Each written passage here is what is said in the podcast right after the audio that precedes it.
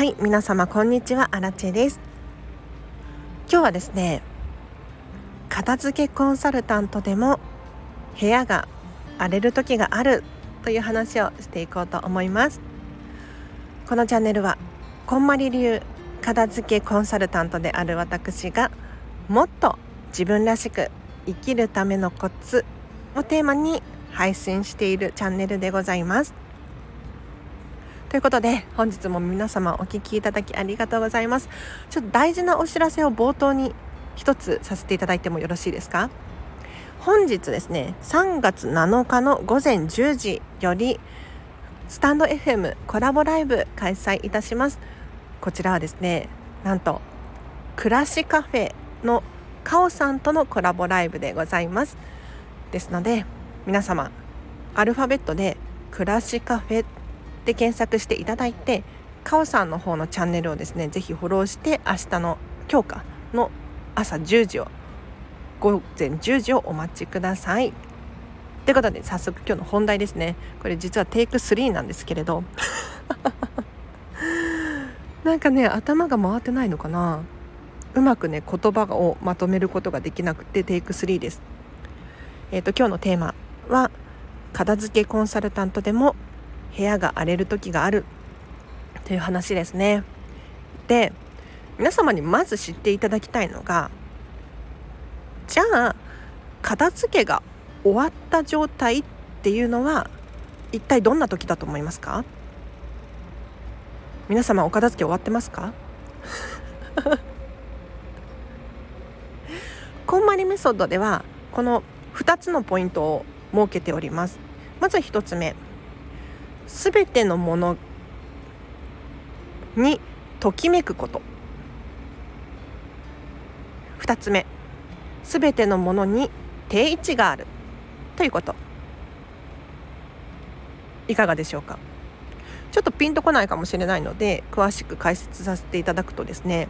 1つ目の全てのものにときめくかどうかっていう話なんですが要するに自分にとって価値のあるものだけがお家の中に存在しているかどうかっていうことなんですよ。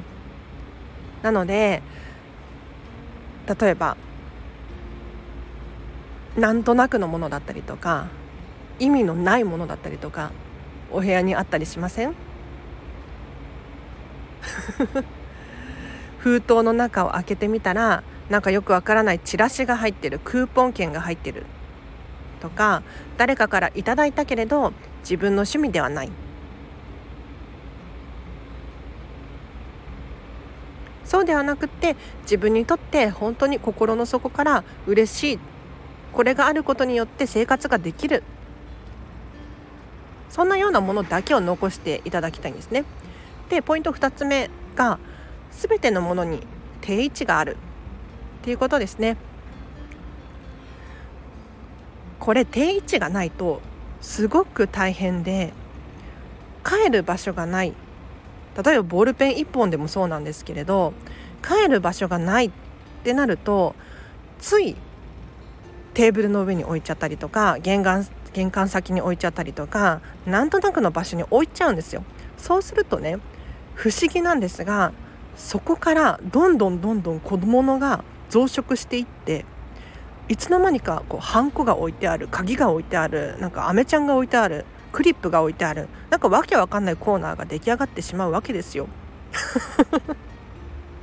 なのでちゃんと一つ一つのものに定位置を与えてあげて毎回その場所に戻すっていうことで定位置があることによって戻しやすい環境を作ってあげるそうすることでお部屋はお片付けが終わるわけでございます。はい、で今日の本題に入っていきましょう。片付けコンサルタントでも部屋が荒れる時がある。ということなんですがもう何を隠そう。もう最近のアラチェの話なんですけれど雑談がてらいいですか？もう愚痴っぽくなっちゃうけれど。もうね大反省。ひどいのうち。あの何がひどいかっていうとついね床に物を置いちゃうのよ。例えば帰ってきてカバンを置きっぱなしにするとか、えーと、脱いだ服を置きっぱなしにするとか やってしまうのよ。でそんなこんなしてると妹もね服を脱ぎっぱなしにする。猫のおもちゃが散乱している。気が付いたら床の上に物がいっぱい。は片付けコンサルタントなのにこんな家でいいわけないでしょ。って自分を自分で責めたりとかして。もうね大変なんです。でもう原因はただ一つ。原因はただ一つなんですけれど要するに心の余裕がない時にこういう状態になるんですね。心に余白があったりとか、まあ、思考に余白があったりすると自然と元に戻したくなる快適なお家をキープできる余裕ができるんですよ。一方で余裕がないとねやはりお部屋ってごちゃごちゃごちゃごちゃしてくると思うんですね。でもうアラチェはもうこれバロメーターだと思って毎回あ部屋が荒れてきたから休みを取ろうで毎回リセットしてああよかったって思うわけですよ。で片付けを終えてる身ですけれどやっぱりね24時間365日毎日片付けが完璧かって言ったらそんなわけないんですよ。だって普通に生活しているんですよ。洗濯物もあるしゴミだって出るしご飯だって食べるわけだから。やっぱりね完璧にっていうのはなかなか難しい。難しいんだけれど皆さんにこれだけは強く言いたい。やっぱり片付けが終わっている状態だとリセットが早いんですよ。リセットが早い。元の場所に戻す。これがねもうやり方は分かってるからやろうと思えばできる。でさらに言うと私はやろうと思えばできるんだから大丈夫っていう安心感が非常非常にあるんですね。これは本当に強みになるのでちょっと荒れてきたなって最近ね大反省してますけれどでもねよくよく考えてみたらいや私は片付けコンサルタントだし物にちゃんと定位置があるんだからちょっと時間を確保すれば余裕で戻せるでしょって。心の奥底では、まあ、そんなね安心している自分もいるんですよ。なので皆様片付けコンサルタントですら毎日完璧っていう状態をキープするのは難しいんですよ。なんだけれど元に戻せるっていうこの技術を持っているので非常にパニックになったりとかせず安心して日々を暮らしていける。これがお片付けが終わったことのメリットかななんて思います。はいでは以上です。いかがでしたでしょうか？いやもう本当に大反省よね。ちょっとねまずあの引っ越してきてからなんかねちょっと勝手が違うんだよね。これが一番の問題でうーん何て言うのかな。今まで引っ越しをいっぱい繰り返してきたんだけれど実はね押し入れっていうのを使うのが今回初めてかもしれない。で皆様ねあの押し入れ普段普段使ってるよっていう方いらっしゃったらわかるかもしれないんですけれどもう押し入れが使いにくくてしょうがないのよ。え特にあの一番上の段の奥の方ってみんな何入れてるの？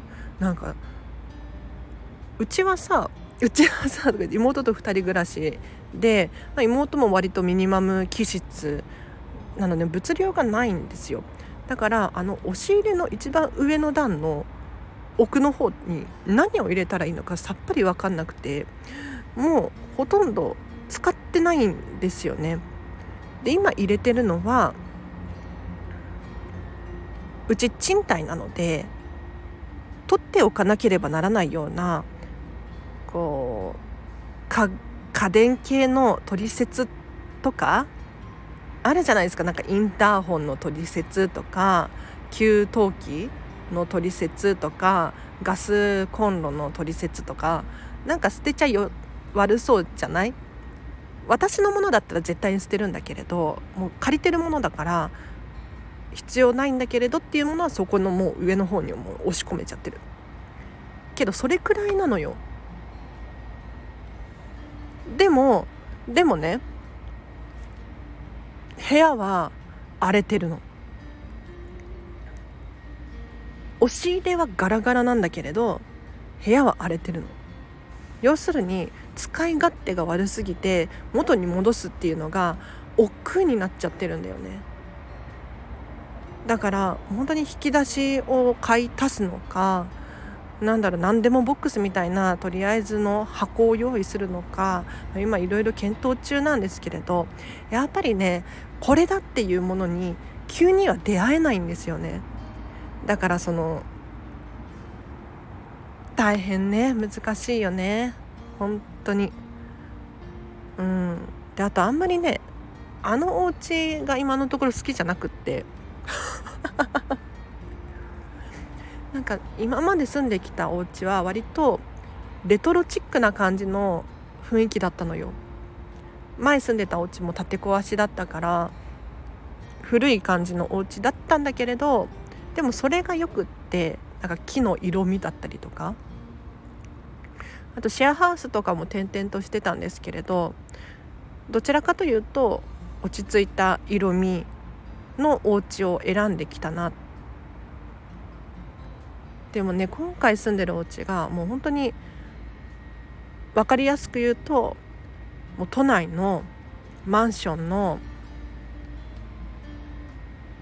まあ、1人暮らし2人暮らし用のか使い勝手がいいお家っていうのかな。もう壁紙が全部白柱も全部白みたいな。で電気がバッて明るいっていう。まず電気の色を変えたいのよね。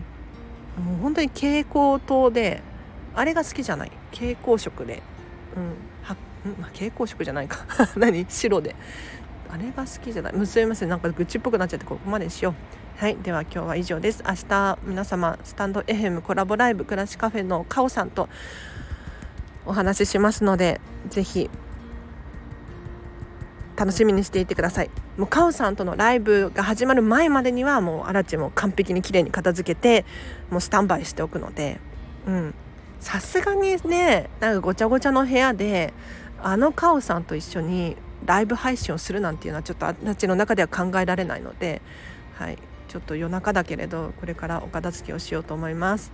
では皆様お聴きいただきありがとうございました。明日もハピネスを選んでお過ごしください。あらちでした。バイバーイ。